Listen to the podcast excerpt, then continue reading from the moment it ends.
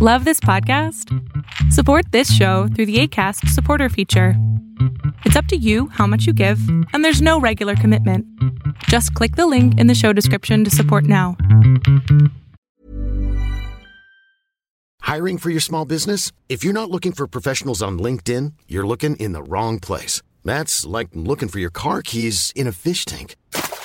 LinkedIn helps you hire professionals you can't find anywhere else, even those who aren't actively searching for a new job but might be open to the perfect role. In a given month, over 70% of LinkedIn users don't even visit other leading job sites. So start looking in the right place. With LinkedIn, you can hire professionals like a professional. Post your free job on linkedin.com slash people today.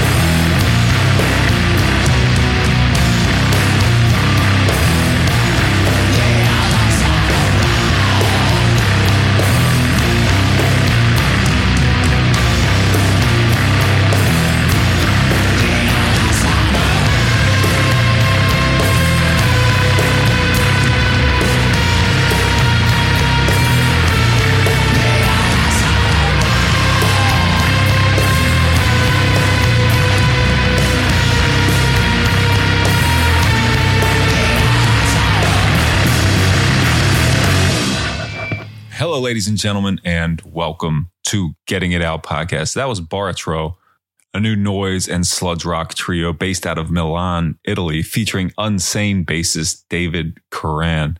The track you just heard was Fight the Parking Meter. That's from their upcoming debut LP, The Sweet Smell of Unrest. It'll be out February 2nd via independent Italian label Improved Sequence Records it's not a big surprise to hear that a member of Unsane is playing in this band.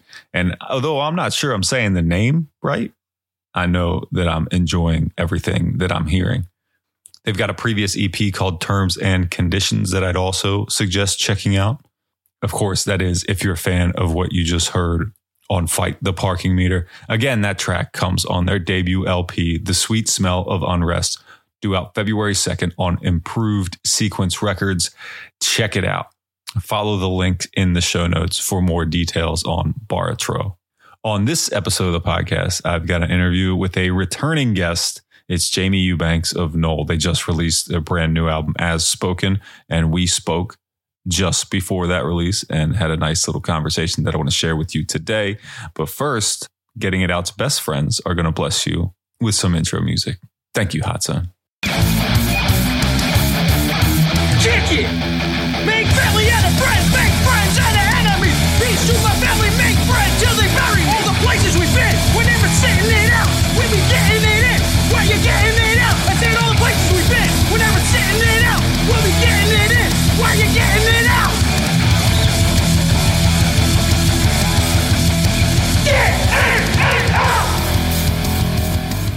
This is officially episode 365 of Getting It Out podcast. I try not to keep track. That's true. Despite the fact that I know a number, it's not the right number. It's the wrong number. It didn't include the top 23 of 2023 three part episode. It doesn't include the Getting It Out radio episodes. It doesn't include punks and dunks. So there are probably around 375 episodes of Getting It Out podcast that have existed in the world at one point or another. Most of those include guests, include interviews, but even fewer yet include interviews with reoccurring guests. Some, an even smaller amount, are like three time and more guests. Uh, that's very, very few, very, very rare there. That's, that's Ended. That's uh, Ricky Armelino. That's um, MC from Old Tigers and Skid Row Garage. There's a couple who have been on a few times. This episode is not one of them. This episode does feature a recurring guest, but only back for the second time. If you're not familiar with Knoll, that's okay. Though, if you do consider yourself a fan of grind music, I'd suggest going back right now, hitting pause on this podcast and go start with their debut LP, Interstice, then their split with Autolith, then their second LP, Metempiric. Then you can turn the podcast back on and listen to Jamie and I discuss their third album, As Spoken. It's available now everywhere. And one of the most impressive things about this band is that they do it all on their own, relatively. You know what I mean. They have help, and that's okay. This thing runs off the pure passion for doing a band like Knoll, the artistic output. And the first time I spoke to Jamie, man, this kid was like, he was like right out of high school. And now, several years later, he's only 22. So to see and hear what he's been able to do with the band is quite impressive. And to be honest, I just like listening to him talk. So rather than me ramble on for an exaggerated period and try to come up with something to talk about, I think we should just get to that part where Jamie talks. But first, of course, we got to listen to a song from the new record. And what better way to do it than with the title track, the first track on As Spoken? This is As Spoken, and then my conversation with Jamie.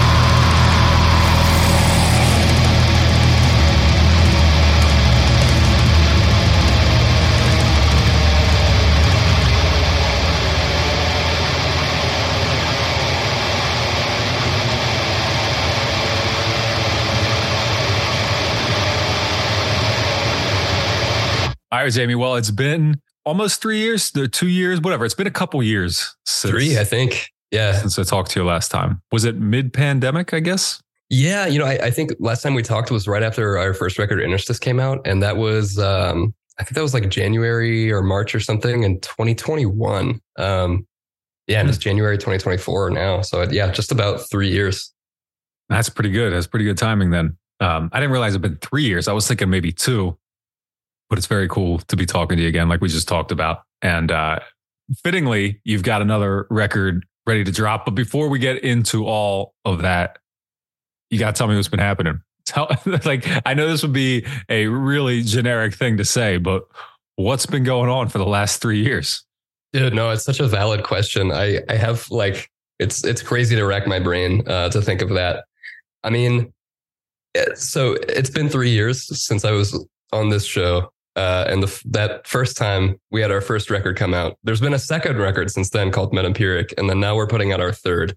Um, and I remember like a big focus of like the first time that we talked, like I was, and I mean, still very much am. I don't really think you can ever escape it, like doing the things that we have, but I, like a child, you know, within the music industry, um, and whatever niche this is that we inhabit. It, but like then it was pretty much everything I was doing in my life. And subsequently, that conversation was focused around like navigating DIY.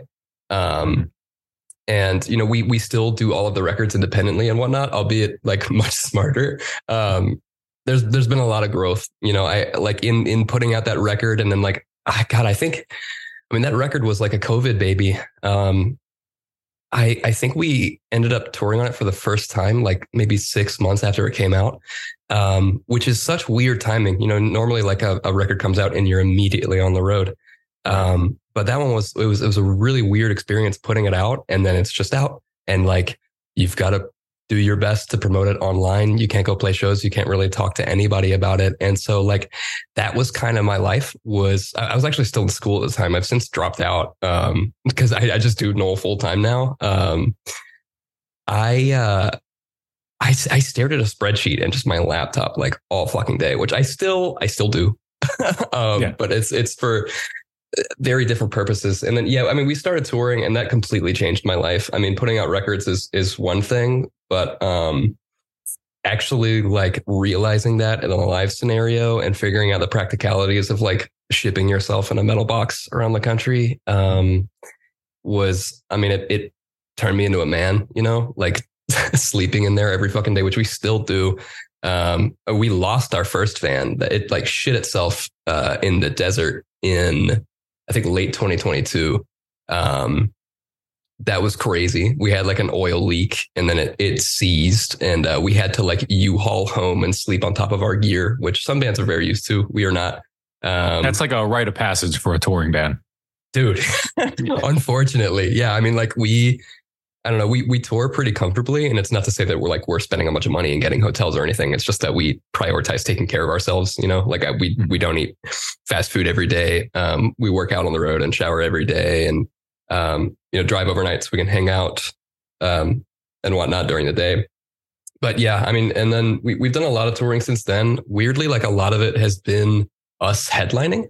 Um, Knoll, I feel like and I, don't really know if this is um, coming to a head or we're coming out of it, but like it's such a interesting genre niche. I feel like um, it people like you know we we've grown up in like the grindcore circle, um, and I would say say that we are like a grindcore band. We have grindcore bones, you know, but like anybody looking at um, the aesthetics of the material or actually just like listening to the records. It's very much like based in like there's there's a lot of black metal in it too, a lot of death metal, a lot of like weird avant garde stuff, um, but not enough so that like straight up death metal bands, straight up grindcore bands, straight up black metal bands like hit us up for support slots or anything, which is cool. I'm not like jaded about it because like headlining is really it's fun. Um, I say headlining in like quotation marks because it's really like at our level, you know, you just bounce around and you play with like locals every day or something. We don't typically get to bring people out, um, more so recently, and that's been sick. Um, but yeah, I mean that's that shit's been cool. We we've done our first like real package stuff very recently. We went out on um, a nice sweaty grindcore tour with uh, Antichrist Demon Core and Nomas, um, and then we toured with Negative Approach, like that legendary uh, hardcore punk band. Of course, yeah. uh, we did that for like ten days. That shit was insane. I love those guys. Um, and then we just did our first tour in Europe um, with a band called Nightmare, which is like that market um, is really something that I've been wanting to tap into for a long time. I mean, I listened to like a shit ton of Disso Death and kind of like, I guess a little bit of like buttoned up metal. Um, mm-hmm. I love that vibe of a show. Um, it's very evil. Um, you know, shows where there's there's kind of fog like at every date of the tour. I I dig that. Um, just did that, and then um, yeah, we're we're going out on the road right after As Spoken releases with uh, Fanny Faxis, an amazing like uh, black metal disco Death band, and uh, Nightmare again. And then uh, today, actually, we just announced like six dates in the UK with Bellwitch, which that's holy, awesome, dude! I am so excited. I got plenty that. of questions about that when when, when for later. But uh, yeah, that's that's a really. I was really excited for you guys to see that announcement today because I I love Bellwitch and uh, the um, the contrast between your two sounds. Anyway, we'll we'll get there. We'll get there. Yeah. But uh, it's just it's it's very cool to hear you talk about this, and uh, like I, I'm not surprised by any of it because by the way you spoke about Knoll when we talked three years ago, and the whole work ethic you have behind it, it's kind of what I expected to happen if as long as you stayed with it and you have and it's, it's amazing to hear that this is what you do. Uh, it's what people who have been in music for you know a lifetime are trying to achieve and they're pushing their way through a nine to five in whatever capacity to be able to like do this shit on the weekend and you figure yeah. it out at what, what are you 21 maybe? 22 22 yeah. 22 yeah. That's pretty awesome. Yeah dude i mean I, I feel i feel really good about it. I mean it's really just like kind of my only option. I also just the, the band is my canvas. You know, I, I, immerse myself as deeply into it as like I can.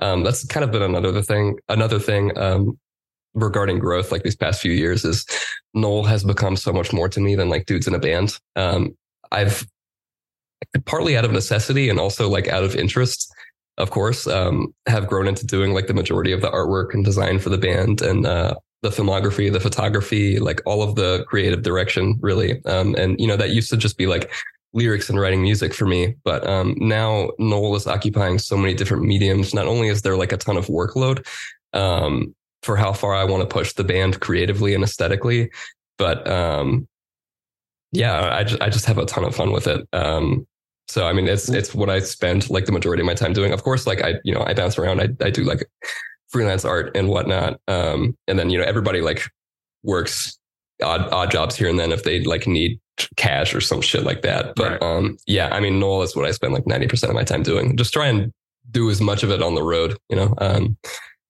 I like to, or I, I like to tour as much as possible, really like four to six months or something is, has been pretty cool for us. Um, or out of the year, I mean, but, um, yeah, dude, I, it's, it's that I, I kind of am kicking myself for not mentioning that when I was going through all of the touring and whatnot is like, holy shit, it's there's so much more to the band now. Um, yeah, I don't know.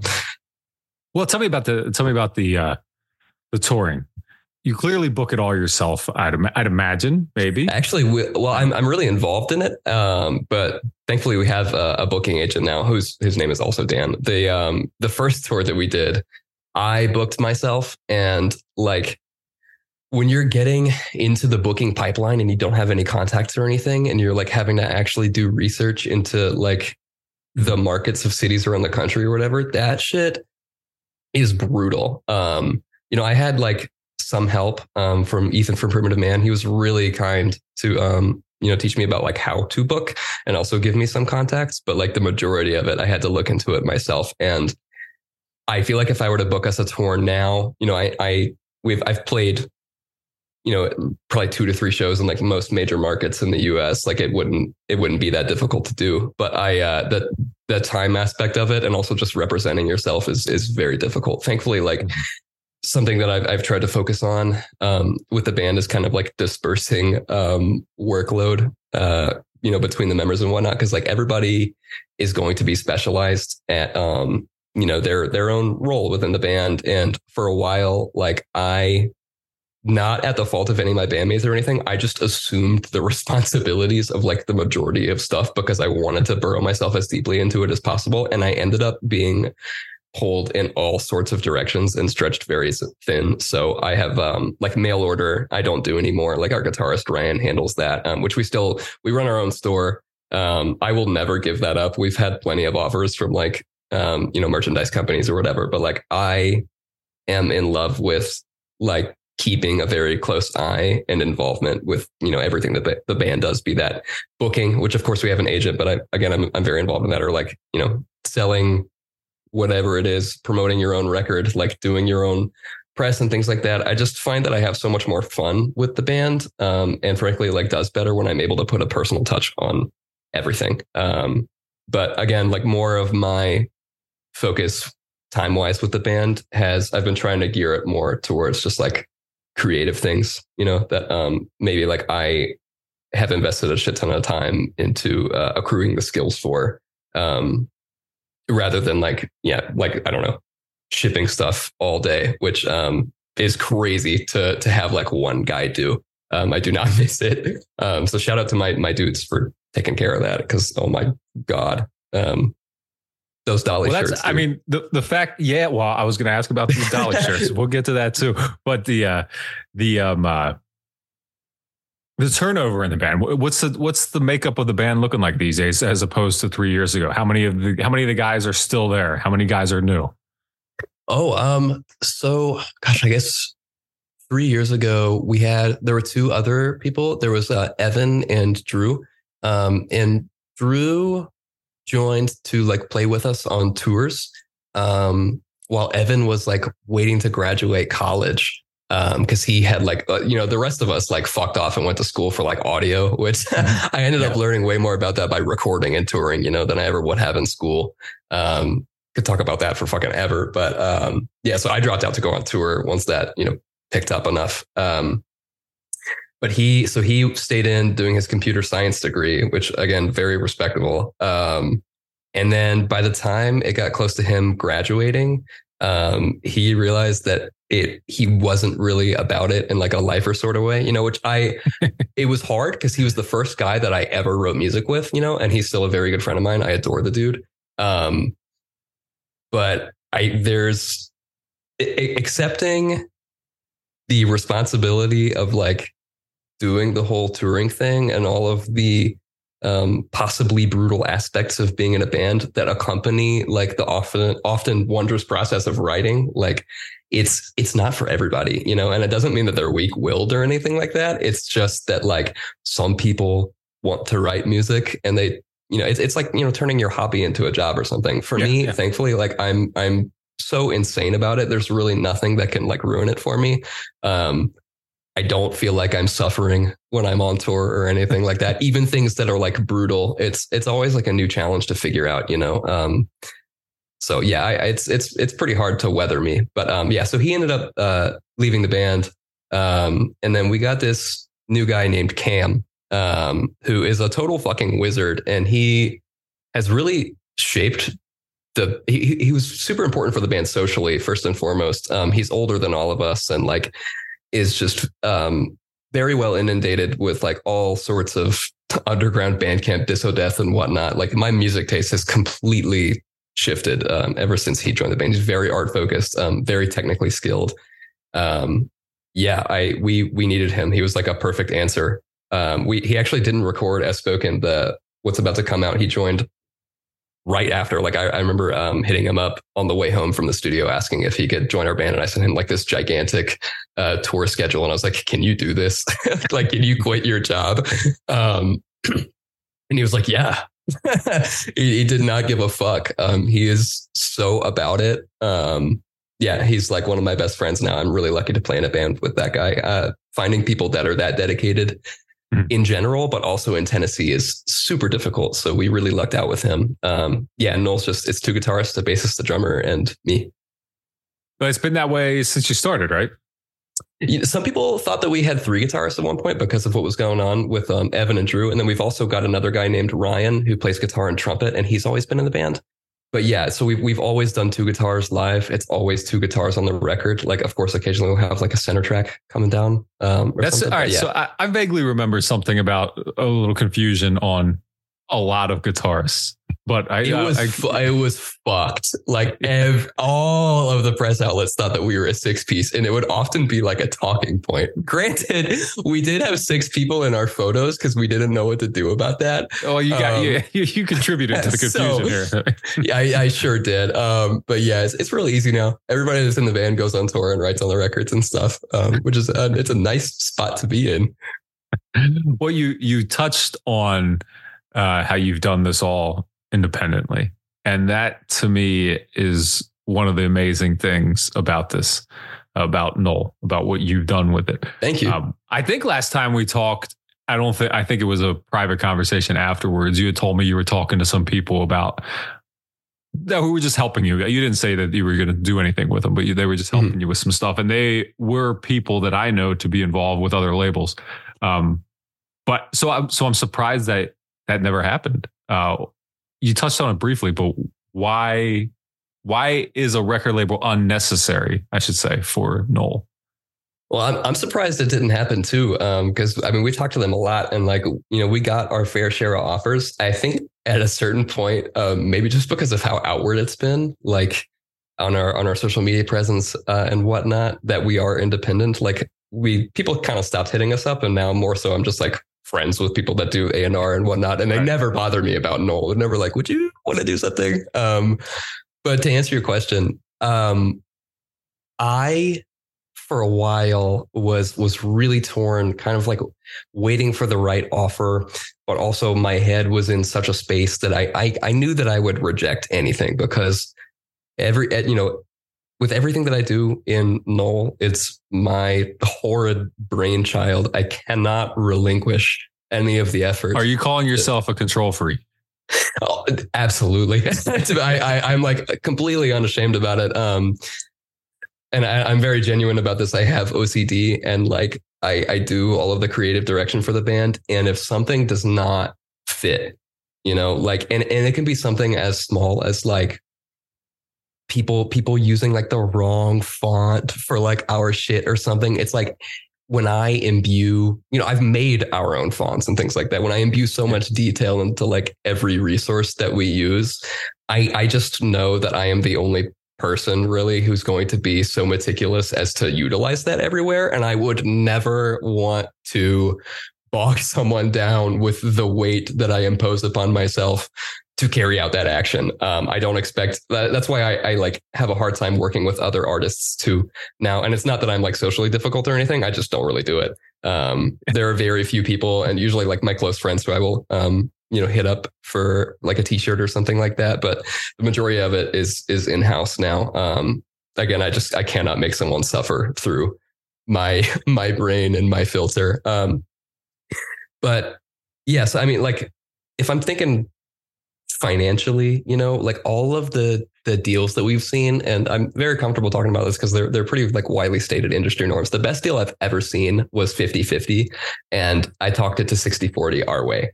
Um, and like after just running the numbers, Knoll is such a long game band. You know, I I cannot give up these masters to uh, honestly make less than than what we would selling those records um ourselves. And like of course there are certain benefits that you would get from being on a label that we still do not have you know like tour rosters and whatnot labels want to want to hit their bands together and stuff. Um also like it can not look good to not be represented sometimes by a label but i just don't care. I like i one it's not about money. Um it's about art. And the thing that is going to best serve um this this canvas and allow it to live and breathe for as long as it can um is is the way to go. And that just really hasn't been a label for us. Um plus like yeah i, I don't I, we couldn't really give up our own store. Like i like to handle all of the vinyl and whatnot. And uh, yeah we I, I feel like we just kind of haven't needed it which is a very fortunate place to be in. Um the, it the is, last but why not create Yeah. your own to have all those benefits that eventually come with that? That's a question that I've gotten asked before. Um, I don't know if I have like the best answer for it, but my thought process was like, well, you know, I, in the off chance that Knoll could ever be something that kids like myself, you know, four years ago would look to and think, hey, I can do that. I want them to see that we just straight up do not have a label. Um, and I, I, I don't care if it's like three kids. I hope that inspires somebody someday. And that's kind of yeah. the thing that cl- keeps me clinging on to that. Cause really it would be, I mean, I, Knoll is its own record label. Um, I just don't, I don't want to put a, a logo on the records that isn't like, I don't want to put a barcode on it. Um, and I want to, I want to sell it on like Knoll's website and whatnot. Not I, like don't get me wrong, I'm I'm a huge fan of labels. I get into a ton of bands through their rosters, um, and I have a lot of friends that work for them, and I think they're very beneficial for a lot of bands. But yeah, um, it is just a, a, little bit to make a statement. I, dude, I, I, I fully back it. I'm not trying to convince you to go one way or the other. Yeah. I, I, I, am just interested because, you know, for a lot of bands, the goal is to get on a label. You know, that's the, that's like goal number one, get on a label. Well, maybe make a demo tour, get on a label. Right. True. But, uh, to, to just like to say, well, we don't want that. And to be as young as you guys are. That's the other thing. You know, like to make to come to these conclusions so early is what's so unique about your position. And you have an insight of somebody much older. You're wise beyond your years would be a phrase people and like I know this from talking to you two times now and just from seeing your presence and hearing you other places. Where does that come from? Is that the way you were mm. raised? What how does how did you become how did you become this way i guess man i appreciate that you know i i really don't owe it to myself a lot of it is just i think i'm kind of an efficient conduit like for people that have done the same thing before me um and you know my my favorite thing to do in life really is just to you know you you intake information you pick apart the pieces that you do and don't agree with, and then you you formulate it into your own thing, your own plan, your own art. Um, I mean, that's kind of like what taking influence is. And not only do I take influence from bands, like on an art- artistic perspective, of course, but um, I really like to look at you know their ethos and how they operate and where things have gone wrong for them, where things have gone right for them, and how can I apply that to the way that my band works. Um, and I've had a lot of wonderful people, you know, basically tell me what to do. Um, I don't know what it is about me that has like rendered that as a possibility, but some people have genuinely like, I, I, I cannot state my appreciation for it enough. Like really taken me under their wing and, and tell me everything that I would need to know about running certain facets of a band. Um, but, uh, I, I guess like, yeah, actually you mentioned how I was raised. I, I think about that like more and more recently. Like I, I really, I honestly owe a lot to my, my mom. Um, she's, very eloquent. Um, she's a reader, um, and definitely the the kind to like think before she speaks. Um, and I I think I will always you know take after that. Um, I also I just value literature a lot. Um, I do a lot of reading, and that probably like shapes my vocabulary and my my pacing and things. But um, yeah, I don't know. I don't pretend to be like some some high noble intellect. Um, but like yeah, um, I just I I admire that about her, and I I try to take after her for sure. That's very cool and very nice of you to say that. What does she think of Knoll and she, your decision to do it this way? She is a blessing, dude. Um, she's incredibly supportive. You know, uh, I will like come right out of the gate and say like you know Knoll and most bands like they don't really receive like parental funding or anything like that. So when I say right. supportive, it's like I drop out of college and she's you know, she's like, that's awesome. Like, I'm so excited for you. I'm excited to see how you figure out how to pay for your stuff. um, and like, that's, that's sick. You know, that's, that's how it goes for like the majority of people I know that have, uh, done this. But really like the thing that matters most is, um, that comforting push, you know, the, the encouragement to do what you love um, mm-hmm. even if it doesn't see as much financial return as like getting a degree and working nine to five or something like that. Um, and I'm very fortunate to have had um, a mom that believes in me. So um, yeah. That's super cool. That's very cool. And very, very nice of you to say that about her and very nice of her to support you in that way. It um, is. She's an angel. So yeah, that's a, that's what it seems like. That's a rare thing for people into extreme music. Does that make sense? Maybe not. I don't know. Maybe that's unfair. No, that totally makes sense. I mean, like, you know, you look at Knoll's art and it's like, I, I'm a, political person, you know, like I have my, uh, I've, I've, I'm a little radicalized. I've got my views, but like Knoll is. Yeah, we know you're a apolitical, you know? That's uh, yeah, dude, just just full blown right wing. Um, Yeah. But but Knoll, like my my artistic output is it's quite apolitical, um, and like of course there's like a lot of um, larger philosophical themes, and I take a lot of influence from um, religious like literature and, and whatnot. But it's also like it's not like an atheism band. However, um, it is definitely like a death worship, evil embracing band. Um, Sure. And my mom wears the shirts to like work. you know, if that, if that says anything about her, like she doesn't give a fuck um, about that. Um, which, yeah, very, very fortunate place to be, especially living where I live, coming from the South um, and being from the generation that I am. A lot of, um, you know, 40s, 50s, 60s folks like really look downward upon this sort of thing. I can't blame them. You know, that's, that's, uh, it's their upbringing. It's hard to, hard to uproot. Yeah, yeah, it's true. Well, since you mentioned the t-shirts and the South, well, that seems like a good segue into these Dolly Parton t-shirts. Yeah, Indeed. What, what, where did this come from? How, like, give me a scale of how many of these fucking shirts are you selling?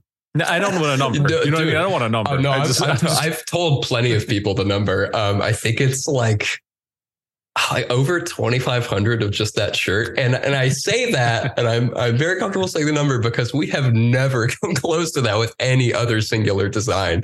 Um, it is very funny what that shirt did. Of course, those are sales like over, I don't know, like a, maybe it's been like a year and a Couple half or years, right? something since Yeah. we put out those. Yeah. Um, and we've, we've brought them on tour several times. We've done like, I mean, God, I think it's on its like its 20th press or something. Um, and you know, of course, like when you market a social media icon and you inject that into your stuff, or actually just calling her a social media icon is almost like demeaning because she's she's she's an icon. Um, right, right. she's everywhere. Um, yeah, you get to you get to piggyback off of that. You know, people are buying it because they're fans of Dolly Parton and because of Knoll. A lot of people got into Knoll from that shirt. Um, for a while, we were synonymous with the Dolly Parton band.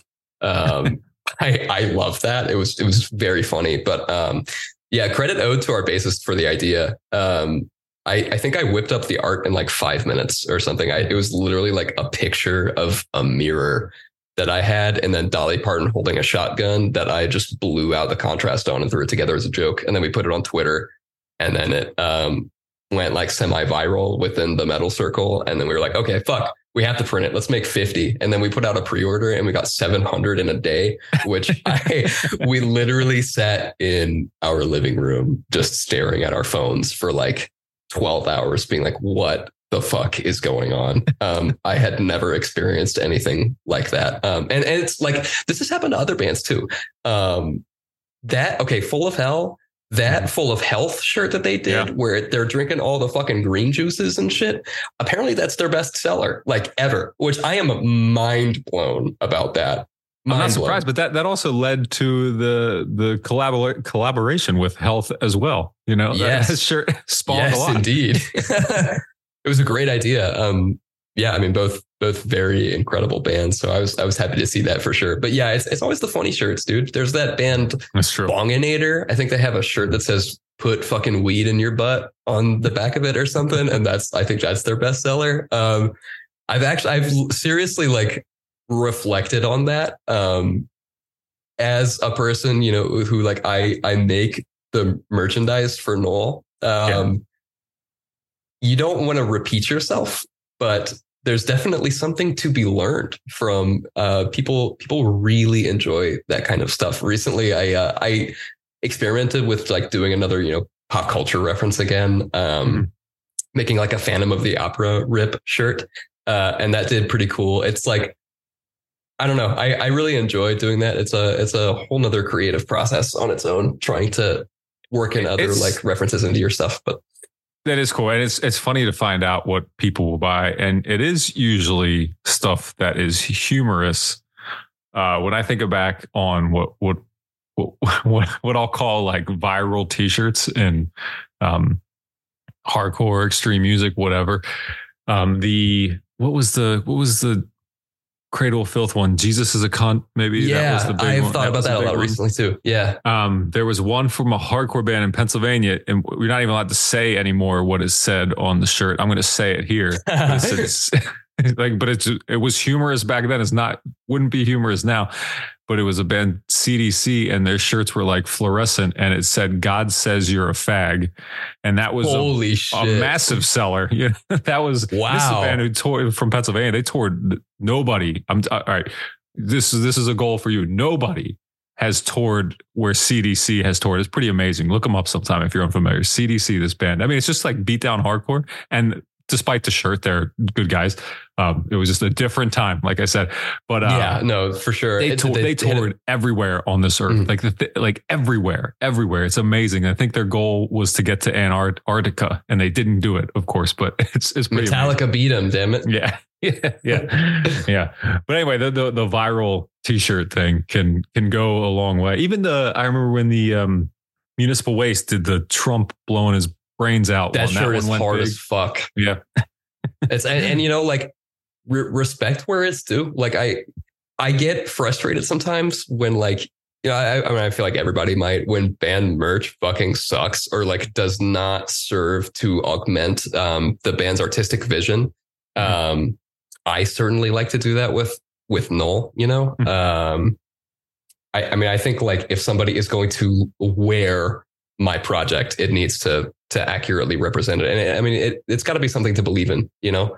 Um, and yeah, yeah, be that like a funny shirt or something, or like a like a very serious. I don't I don't fucking know, like an album RT or something. It's got to be something legit. Um, I don't know how some bands like tour and like operate um, at all with just like very lackluster or non-existent merch. I mean, that market is crazy right now. Same to mer- bands that are still selling shirts for like 15 bucks or something. Like I I don't understand how inflation is somehow supposed to not also target bands because it is like $30 short sleeve right now is is becoming increasingly common. It's it's an insane market. But Yeah, it's not. It's. I mean, uh, not to sound like the old guy, but I am almost forty. Uh, yes, a, a, a thirty dollar t shirt is like we could have never thought about that. You know, that was like stadium prices, and now I understand. Now that's not, and and now, um, if I want to spend thirty dollars on t shirt, I just will. You know, like, like I have the means. Yeah. I, I like um, you know, but but uh, but it's but it's interesting to see from this side of I don't know. I'm fucking creeping up on middle age, man. You know, so like, so like to to look back on how it was, how it is, it's interesting. And uh, I can I notice my own things like seven inches. I don't want to buy seven inches anymore because I cannot pay ten dollars for a seven inch. Like it's dude, I can't do it. I that is the most biting example um, Yeah. of like and, and, and again I like I don't want to make you know making music sound like it's a it's a corporate event but like the profit margin on a seven inch right now especially looking at it from like a you know a, a label label operating standpoint is horrendous. I think when we did our first seven inch which was actually it's the only one that we've ever done it costs just as much to manufacture per record as our first record Interstice did. Um, Both of Is them. that the autolith split? Yeah, it was. Yeah, Yeah. it was. It was Yeah. just as expensive, and yet, um, you know, you're you're going to have a really tough sell trying to get the same price for it as a 12 inch. It's less music. It's smaller. Um, yeah, I mean, you you have to spend like almost just as much money making it. Yeah. Uh, they're they're not an extremely profitable venture, and that's why you see bands now like The one side splits- 12 inch. Yeah. yeah they, i mean they get turned into like um you know yeah 12 inches or like um i've some bands i know of like literally will I, I I know one story in particular where a band was told to go back to the studio by the label to record more music so that they could sell it on a 12 inch format and they did and um it, like I don't think it ended up being filler but they definitely kind of were there and let's just like let's just fill space dude and they're good at it um but yeah it, I mean it, Hey, I'm Ryan Reynolds. Recently, I asked Mint Mobile's legal team if big wireless companies are allowed to raise prices due to inflation. They said yes. And then when I asked if raising prices technically violates those onerous two year contracts, they said, What the f are you talking about, you insane Hollywood ass? F- So to recap, we're cutting the price of Mint Unlimited from $30 a month to just $15 a month. Give it a try at mintmobile.com slash switch. $45 upfront for three months plus taxes and fees. Promo rate for new customers for limited time. Unlimited more than 40 gigabytes per month. Slows. Full terms at mintmobile.com. Hey, it's Ryan Reynolds, and I'm here with Keith, co-star of my upcoming film, If, only in theaters May 17th. Do you want to tell people the big news? All right, I'll do it. Sign up now and you'll get unlimited for $15 a month in six months of Paramount Plus Essential Plan on us. Mintmobile.com slash switch. Upfront payment of $45 equivalent to $15 per month. Unlimited over 40 gigabytes per month. Face lower speeds. Videos at 480p. Active Mint customers by 531.24 get six months of Paramount Plus Essential Plan. Auto renews after six months. Offer ends May 31st, 2024. Separate Paramount Plus registration required. Terms and conditions apply if rated PG. It's, it's a it's a crazy thing. Well, all right. So I want to go back a little bit. You talked about the art and your vision, how you want it to be. But one thing's been consistent on Interstice. Uh, oh, oh, by the way, I got to thank you for having this next album. Is as spoken is much easier for me to say than Interstice or Metempiric. Yes. which I have both. I have both here on the shelf behind Well, thank me. you. Yeah. Um, but uh, there's one thing that's common between, other than the band, of course, between those two and as spoken is that artistically you have Ethan McCarthy on board again. Do you not? I do. Yeah. Um, this So wait, hold on. Was, let me so let me yeah. ask my question then. I just because I wanted to confirm because I I thought so. Um, how has he worked his way into the artistic vision of Noel, and is Oh, he man. going to stay there? Because you really started. Uh, you really started something here. Yeah, well, um, you know, I, I owe a ton to Ethan, and it's something that we've actually had several conversations about. Like, honestly, um, when so I I learned how to do art like at all, kind of out of necessity, um, because he and he doesn't take on many projects now. I don't think, um, you know, his his touring schedule is getting more and more intense. Between, um, you know, Primitive Man is finally seeing like a lot of the success that it has deserved for fucking ever. Um, and I think Vermin Womb has picked up a little bit, and he's got like a lot of um, other smaller projects. thing, yeah. yeah. Again, just touring a lot. And so like there were there were a couple like so I had to do I did the layouts um, for Interstice, and um, you know that was the first time I ever downloaded Photoshop and and learned how to work with that.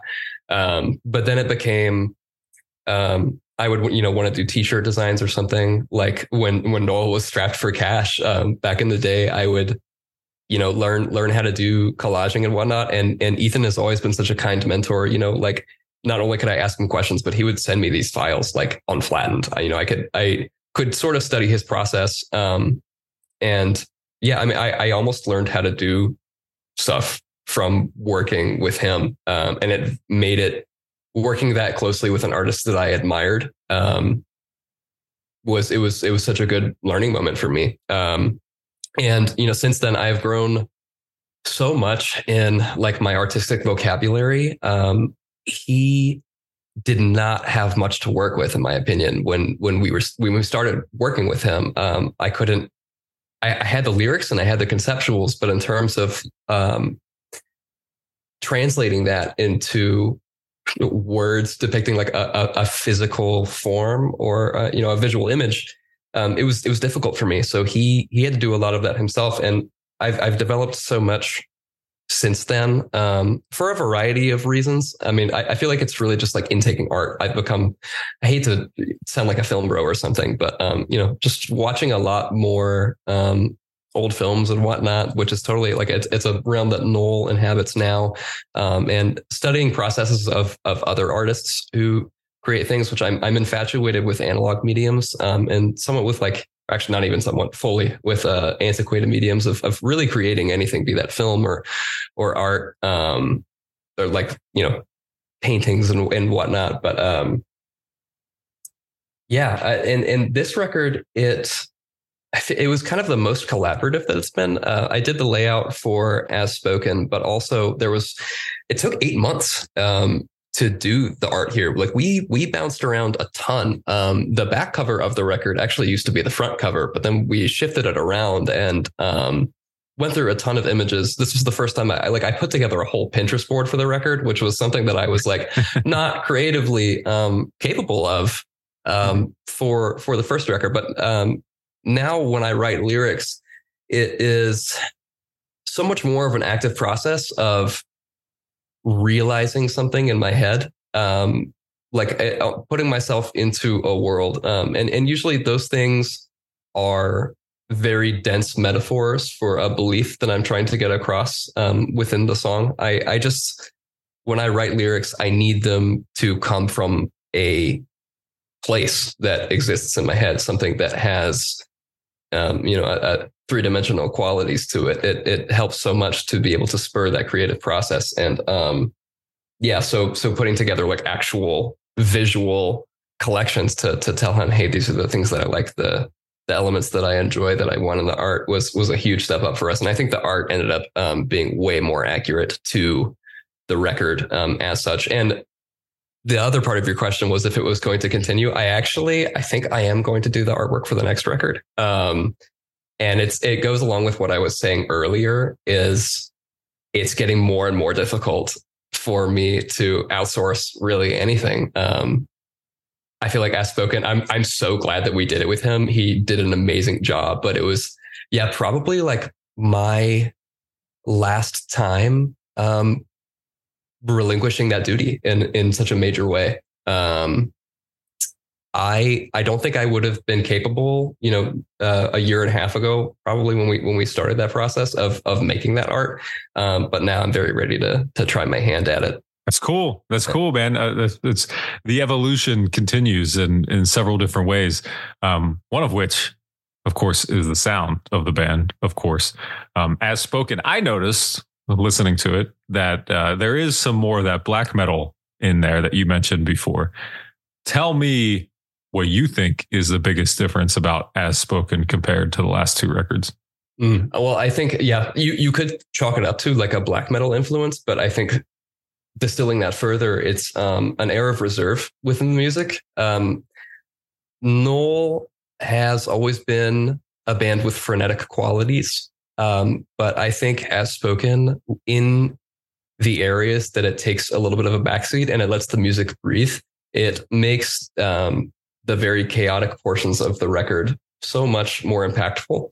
Um, it was it was definitely like an intentional thing. I some of the older material, I would find myself having lyrics over the entire song. Um, like there's there's really like no spots to breathe. Fortunately, I've got a hell of a set of lungs and uh, a strong will, so I, I would push through that. Um, but yeah, I, I as spoken, it's it's I mean it's a product of me listening to like a lot more doom, a lot more black metal, um, things that focus on the the brooding qualities, the um yeah, again, just the the times where you you let the music speak for itself a bit. Um yeah, I, I, think it came out much better that way. Or I, I mean, not to knock on like the previous records or anything. They're they're just different.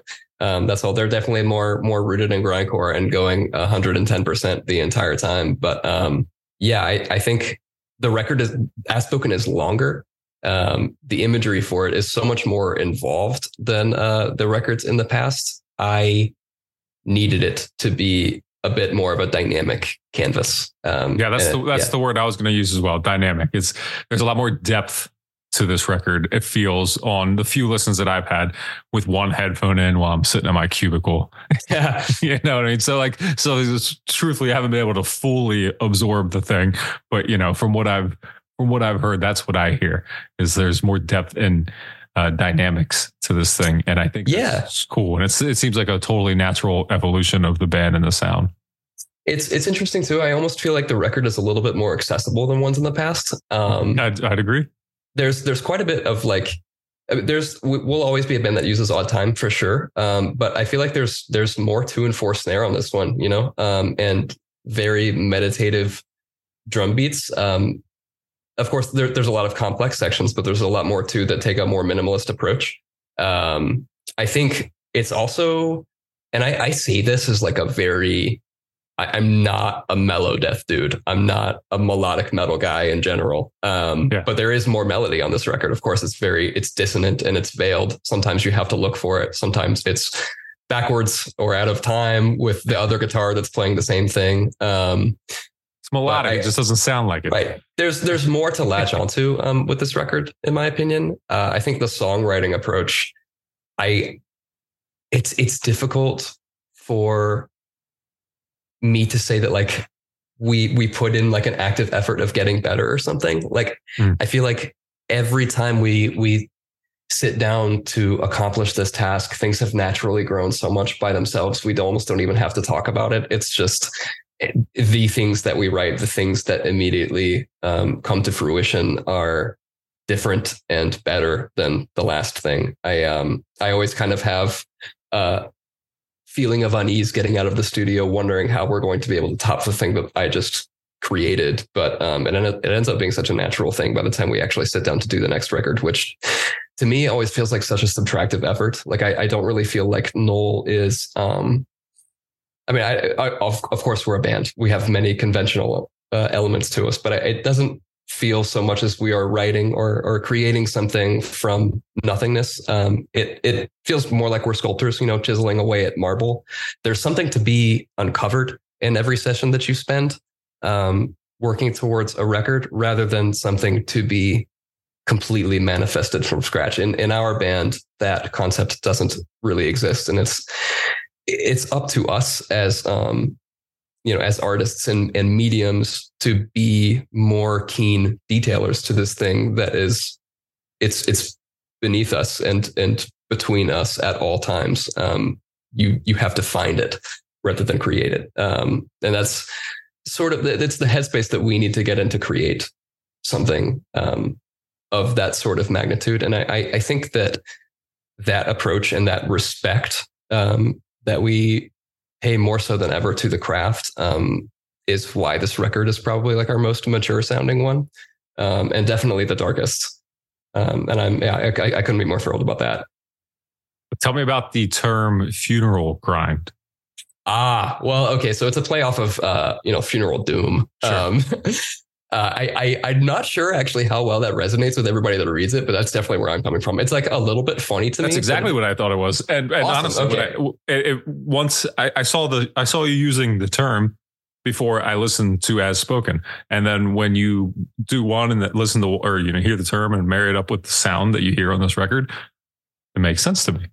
Yeah, I mean, well, I I love Doom. Um, I'm very excited that we're touring with Bell Witch for one, but uh, you know, and there's there's songs like um, Portrait on the record that uh, that are out now. Um, where you, I mean, you can hear like the the um, intro and outro to that song are very large and foreboding, and there's not much happening at all. It's um, it's a song that we used an alternate tuning for. That's like the first three strings are just G, and uh, I I wrote that piece you're stretching the shit out of your fingers and just bending the same note barely into discordance with the other. And it's by you know fractions of of cents. Um and that that sound that wall is so ominous and crushing. Um it's my favorite portion of the record.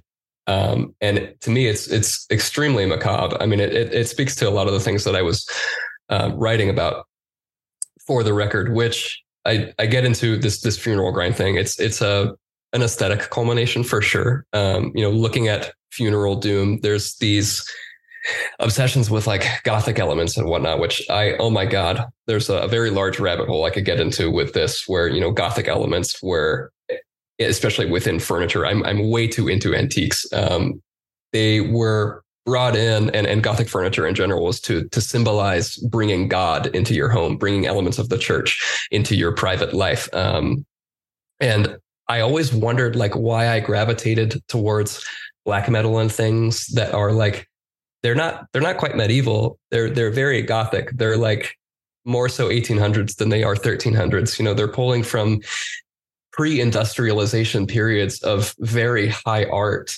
and finesse. And it happens that like, you know, 1860s to 1880s or whatever, England, it's the height of death worship ever. Um, the the mourning period um, was it it was so vast and dark. Like I, I cannot help but be drawn to um, a lot of the design elements that were so prevalent within it. Um, it's not to say that Knoll is like a time period band or anything like that. I think that shit is corny. We don't do concept records. We very much exist in you know the current year. Um, but when it when it comes to embracing things that are dark, um, for whatever reason that may be, so much of the um, artistic leniencies are owed to times antiquated. Um, and so, yeah, I, I, find myself drawn to um, heightened, you know, heightened periods of mourning and extravagance around funerals and whatnot. Which Knoll, um, the name, it's actually this. I cannot believe how long that this eluded me. Um, when we first made the band, um, Knoll came from an extremely old, archaic definition. I'm not even sure if it was in English at that point, but it was to um, it referred to infinite dissection within ph- philosophy. So it's kind of like a cyclical interior questioning. And in that instance, null is a verb. It's, you know, to null is, um, it's this self regurgitating process of unease towards your grandest philosophical ideals and, and, and rootings. Um, but an alternate definition in um, archaic, but still more modern English is uh, to ring a bell um, in mourning at a funeral. There's um, the other word for it is Knell, K N E L L, but that's actually an even more modern. I think Knell is still used today. Um, K N O L L is just the archaic spelling of mm. Knell, like, um, which like some people it was death knell, right? Is that? Oh the, yeah, uh, I, th- I think it is now. Um, death knell, I think is is the noun for the sound of the bell ringing uh, after a funeral, but to knoll is the archaic verb form. Um, gotcha. And I yeah I we got shat on for our band name for so long for some reason. Everybody thought it was like a, uh, God, I think a World of Warcraft reference or like a JFK reference. Like, dude, I thought I it was something to do with wood. That's that's oh, that's really funny. Yeah, I mean, I don't know. There there are um, a lot of conceptuals within the lyrics of like um, objects of history and like artifacts and whatnot, somewhat being able to mm-hmm. to carry a language. Um, and carry their their own ways of truth uh, and information, um, which a, a, lot of that you know is is owed to things long survived through the medium of wood. Um, so there's there's a lot of shit in, in there, a lot of photography around like old aged wood things. All of our records are like posed up with my antique collection and stuff. I'm a huge nerd about that. Um, and I think furniture history is like weirdly relevant to what I do within Knoll. Um, but I, I digress. Um, yeah, so so Knoll, the name itself has has rootings in funeral culture, and once I really latched onto that um, as the identity, um, things became so much more aesthetically clear, um, and it it almost wrote wrote itself. Um, and I'm really fortunate for that because I, I Knoll has always had a very strong conceptual direction, but uh, regarding visuals and whatnot, it was it was very hard for me to pin down the things that I liked and why. Um, but once I delved through that rabbit hole, it became it became much much easier. Um, and I think there's just so much um, breadth to the band now, um, especially this this record that um, we're doing now. Again, as as spoken, um, there's videos for every song. I'm I'm still working on them, and we're intentionally kind of delaying the release of them a little bit to augment the the cycle of the record. I like the songs almost to have two lives you know? There's because that's that's how i i wrote it. Um the lyrics are they're they're standalone items. Um i wrote them of course with like visuals in mind but coming back to the record much later and directing the videos for them was a complete reimagining of the lyrics and figuring out how to actually represent them with things that are possible for me to shoot.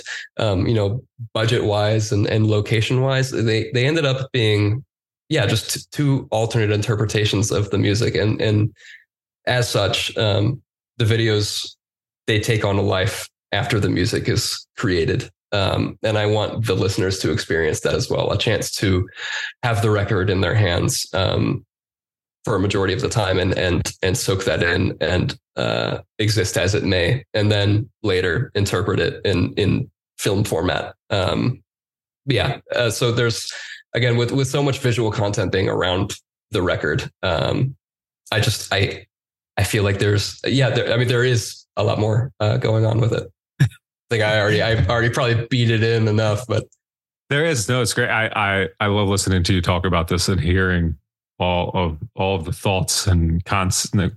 We said there's no concepts, but you know what I mean. Concepts uh, that you have behind it all because it's so much more in depth than I think people generally think about when they're talking about something like grindcore, you know? Mm-hmm.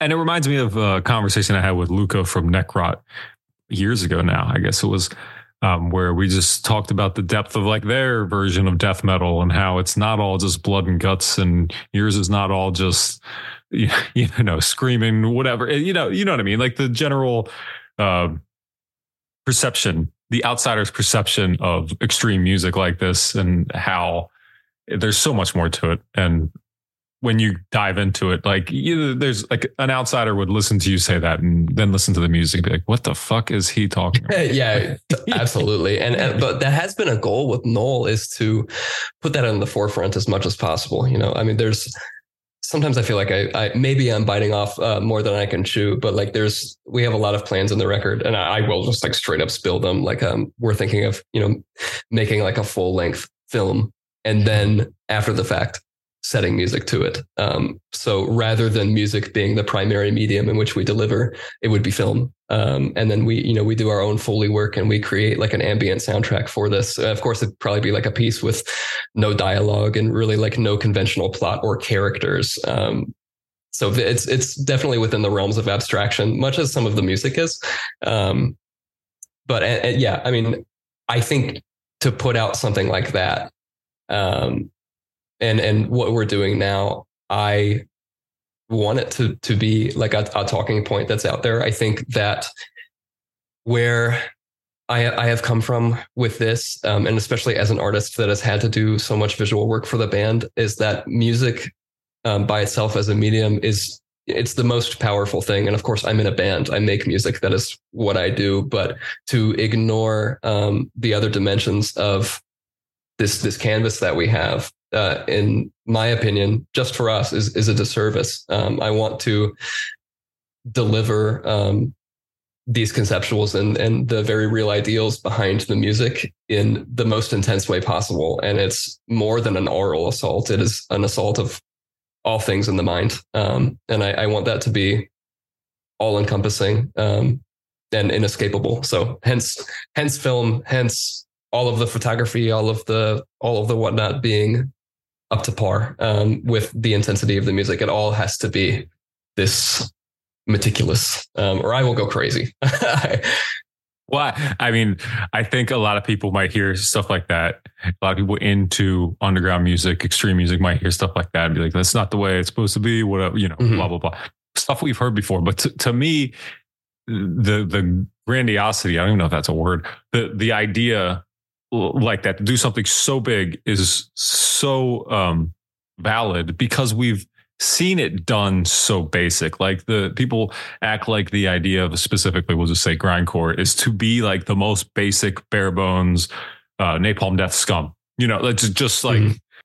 the clothes are even small. Wear shorts, short, short cut off jeans, shorts, cut off your sleeves, like as little as possible of everything. Just basic, basic, basic, basic. And that shit's cool, right? We all acknowledge that. Dude, I love but, it. Yeah. But you can go like to just go the whole opposite side and say, I'm going to make a fucking movie, you know, a film. Right. And, yeah. And like to me, that's cool because that's where the open space is. We've already done, everybody's already beaten to death that original style that you know basic been there done that shit so i think some people might hear you talk about that and be like well that's that sounds pretentious that sounds ridiculous and i think it sounds fucking awesome and i hope i appreciate you get that. to that part that point that you just do those things because that's kind of the more punk rock way about it anyway i used to always make this joke about being into punk rock and hardcore and that all my friends were covered in tattoos. They had tattoos all over their face. They have tattoos all over their heads. And this is true, right? And I have zero tattoos. So I used to just tell them I'm way more fucking punk rock and hardcore than you because I have zero tattoos, you know? Yeah, like, dude.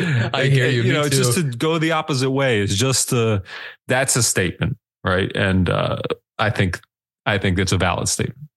I appreciate that, and and you know, it's not really an active decision um, to to thwart or undermine like um, punk and DIY circles. Of course, like you know, we we've had uh, a lot of conversations about about DIY being DIY, and like something that I, I think some hardcore band said this, but Mac, um, who is God is War that we went on tour with, said this to me, and I hadn't heard it um, from anyone but him until this point. It was a war on stage, peace on earth.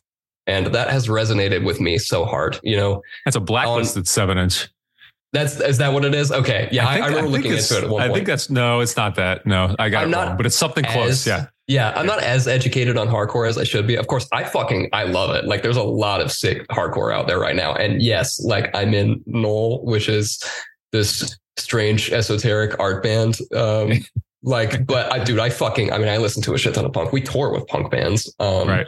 I love it. And uh I, I think that um, you know, having it be bare bones can be like a very artistic statement in and of itself. Uh, especially, I especially think that it can really serve to some of the political natures of the music um, if it's very focused on the social aspect of attending um, these gatherings, such as concerts. But Right. um, I, um, yeah, I, I have found uh, so much personal satisfaction in having it manifest in just the utmost extents possible. You know, really having it be no limits as to as to what you can occupy artistically, not even just to music. Um, which to me, like when when I become like a super fan of a band or something, it's it's easy to do so just off of music. But I think a lot of um, music consumers, you know, they really want something else to latch onto, myself included. Like I love to know about, you know, the people that are in the band. Of course, that's why like interviews and whatnot exist. And like people get can get way more into a band when they when they actually feel like they know the person that is is making it. And I think that that's really cool. Um Knoll, however, is like I personally I, I don't want it to be about the human aspect all too much because when I make the music, I don't feel like any of like my personal connections are within it. Like I've, I, a lot of it is very large and grandiose beliefs injected into these things, but I'm not writing about like, um, you know, my, my personal history or anything like that. So therefore, like, I don't want Jamie Eubanks, um, I, I don't even put my name on the records or anything like that, you know, because it's not about me. It's not about what I've done. It's about something a lot larger and more important.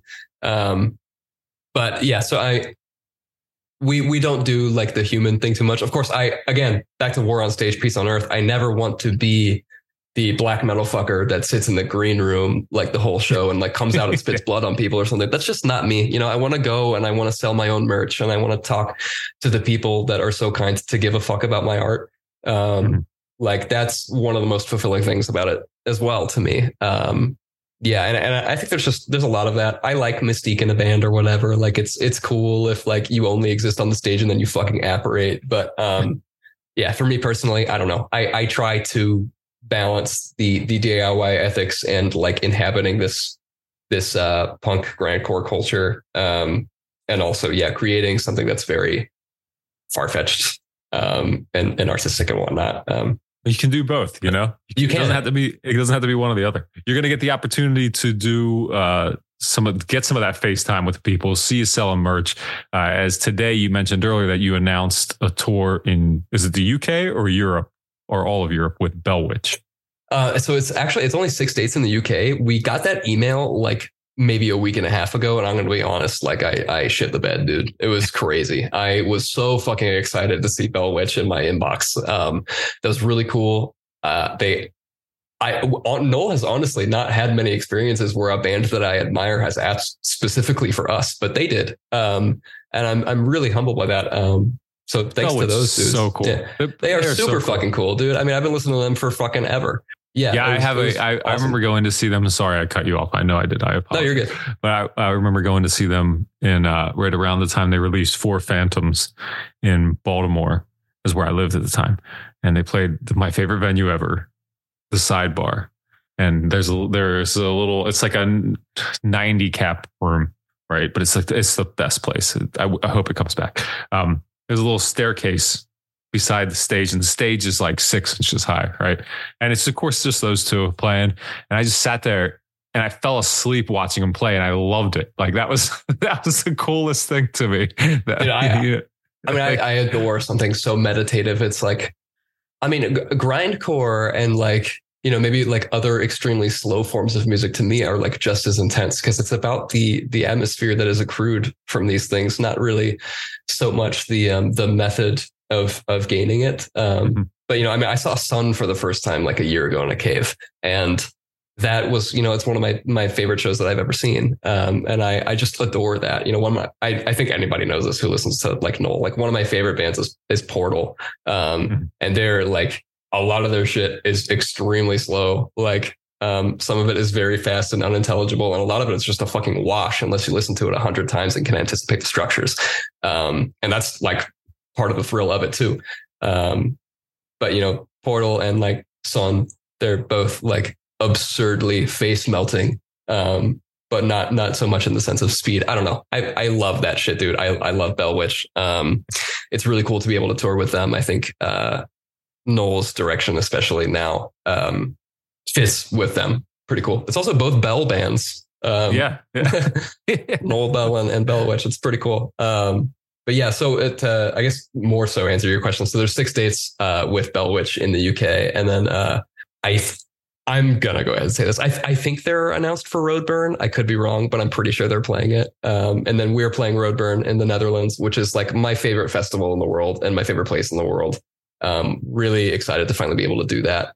Um, I went a couple hey, that's years a, back. that's a nice tie-in um, from our last conversation. You know, I think it was uh, the off the record part where you told me you guys were going to do something with Roadburn. I think it ended up being like a virtual thing. yeah, Right. yeah. Yeah.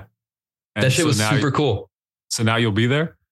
Yeah, we did the uh, the online edition of Roadburn Roadburn Redux in uh, 2021 after Interstice came out, and uh, a lot of the people that attend Roadburn got into us from that, which I didn't anticipate when I went to Roadburn in person the next year. Which Knoll did not play. I went by myself, um, pretty much just to like quote network, um, and I was hanging Yeah. out with some like friends being there, but also like uh, Becky is like a good friend of mine, and they like just took care of me the whole time. It was really fucking cool. I did a couple guest things with Full of Hell, which was, of course, like the coolest shit to me ever.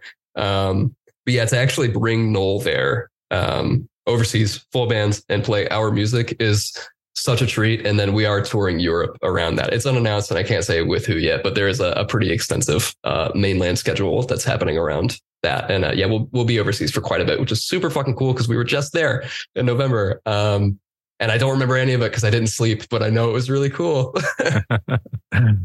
That's awesome. That's awesome, man. I'm so happy for you guys, for yourself, for the whole band that you're getting to do this stuff. The new record, uh, as spoken, does it is officially January 26th? Is that the release date? yes. And so that'll be uh, streaming and then pre-order ship or what? People can buy it now, right? Yeah, actually, so with uh, the vinyl was like incredibly late, and I will I will go outright and say it. Fuck United Record Pressing, dude. they are uh, they're they're in Nashville, and they did not treat us too well. I, we I don't actually- remember. I, I remember pre-ordering it, right? And Yeah. I remember it was, but it was, but you were in good company at the time because everybody's. That was when I. That's when I started doing uh, the videos I call on Instagram, call them getting it in the mail, where I open up packages. Yes. And I was I was doing it back then because I didn't know what it was going to be because everything was like that. It was like. Oh, I ordered stuff a year ago. I don't. I forgot. don't. Yeah, yeah, I don't. So that's what I used to do. I used to just like that's how it started is with records like Metempiric. Like, uh, what's what's going to be in here? You know. So, so Dude, so, you, uh, thank you for so you're not alone. Yeah, Yeah, man, people were fucking furious with us for how long that record took. We were in the studio recording as spoken, and then we got the vinyl after for Metempiric. And I remember posting that we were in the studio, and just one comment that will always stick with me: "Man, this album is gonna drop before I even get my Metempiric vinyl." I'm like, "Fuck, like we suck, man." But um, you know, URP they had to repress some of those records because they came out so bad because their quality really? control was just like abysmal. So um, we pressed with Cascade in Portland, very timely. Um, and yeah, the, the records are shipping right now. We're like buried in mail order, um, which we're doing some really cool stuff around that. Um, it, in regards to like, you know, how I like Knoll to be absurdly involved in everything. We're doing like wax sealed envelopes to people and shit. Um, and, uh, yeah, like, we're like really nice hand stamped, um, thank you cards and whatnot, which I, I, I dig that sort of stuff. You know, I like to get like little memorabilia from a band that I actually like want to keep yeah and and so that's just it's another way to to have a little bit more fun with the band and uh you know leave a message with people That's awesome, dude. There's nothing better than even just like you said, just little tiny things in those little packages. You know, even when there's a fucking sticker in there, it feels like it's a you know it's a big win. But to, Yeah, those- man. those little personal touches are beautiful. Exactly. And a record label would never let us do that if they were doing our mail order, you know? So Right. that's that's another reason. Like I I gotta fucking have it, man. I gotta do that shit because I wanna I wanna write the notes.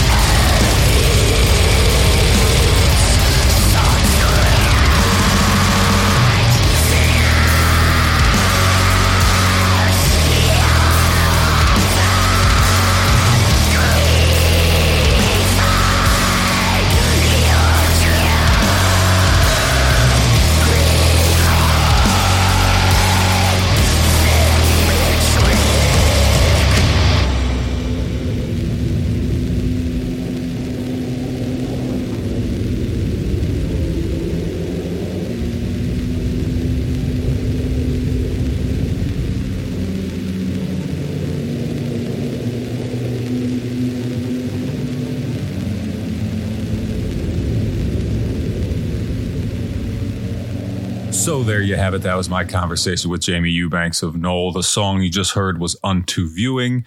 That's from, of course, their new album, As Spoken, available now everywhere, independently released by this band of marvelous people. We'll say that. I want to thank Jamie for once again enlightening me on all things Knoll and his artistic process.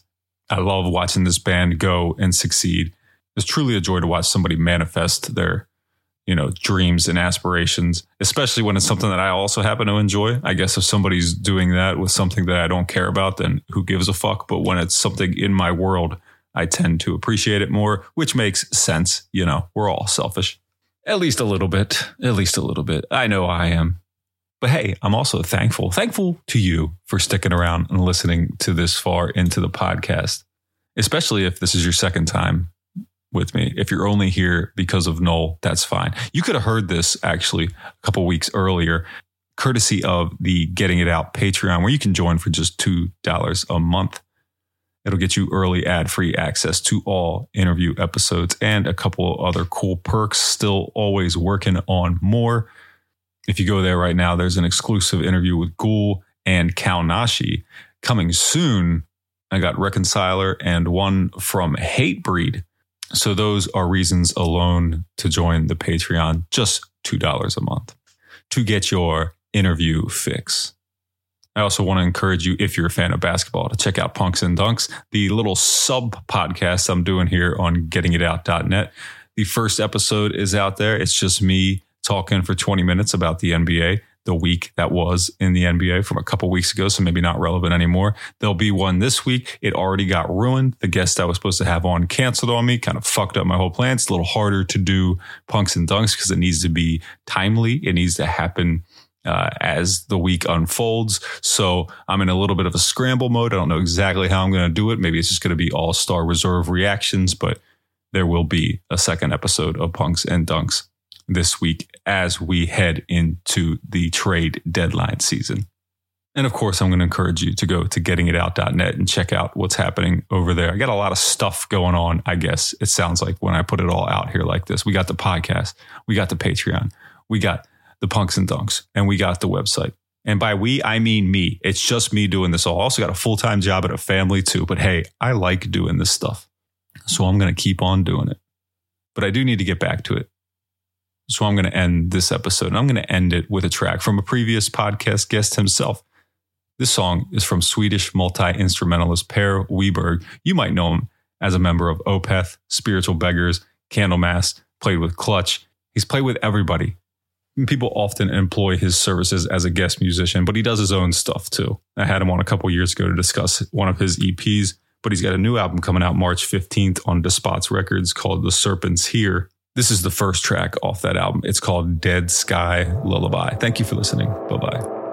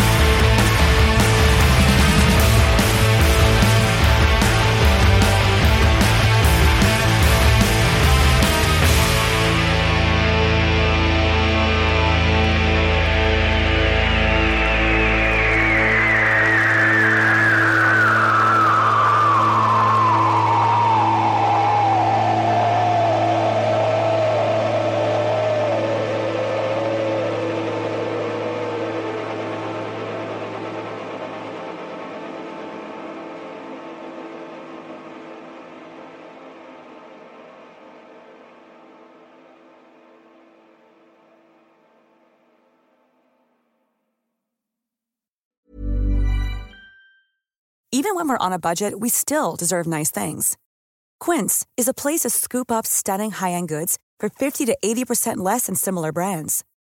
They have buttery soft cashmere sweaters starting at $50, luxurious Italian leather bags, and so much more. Plus, Quince only works with factories that use safe, ethical, and responsible manufacturing.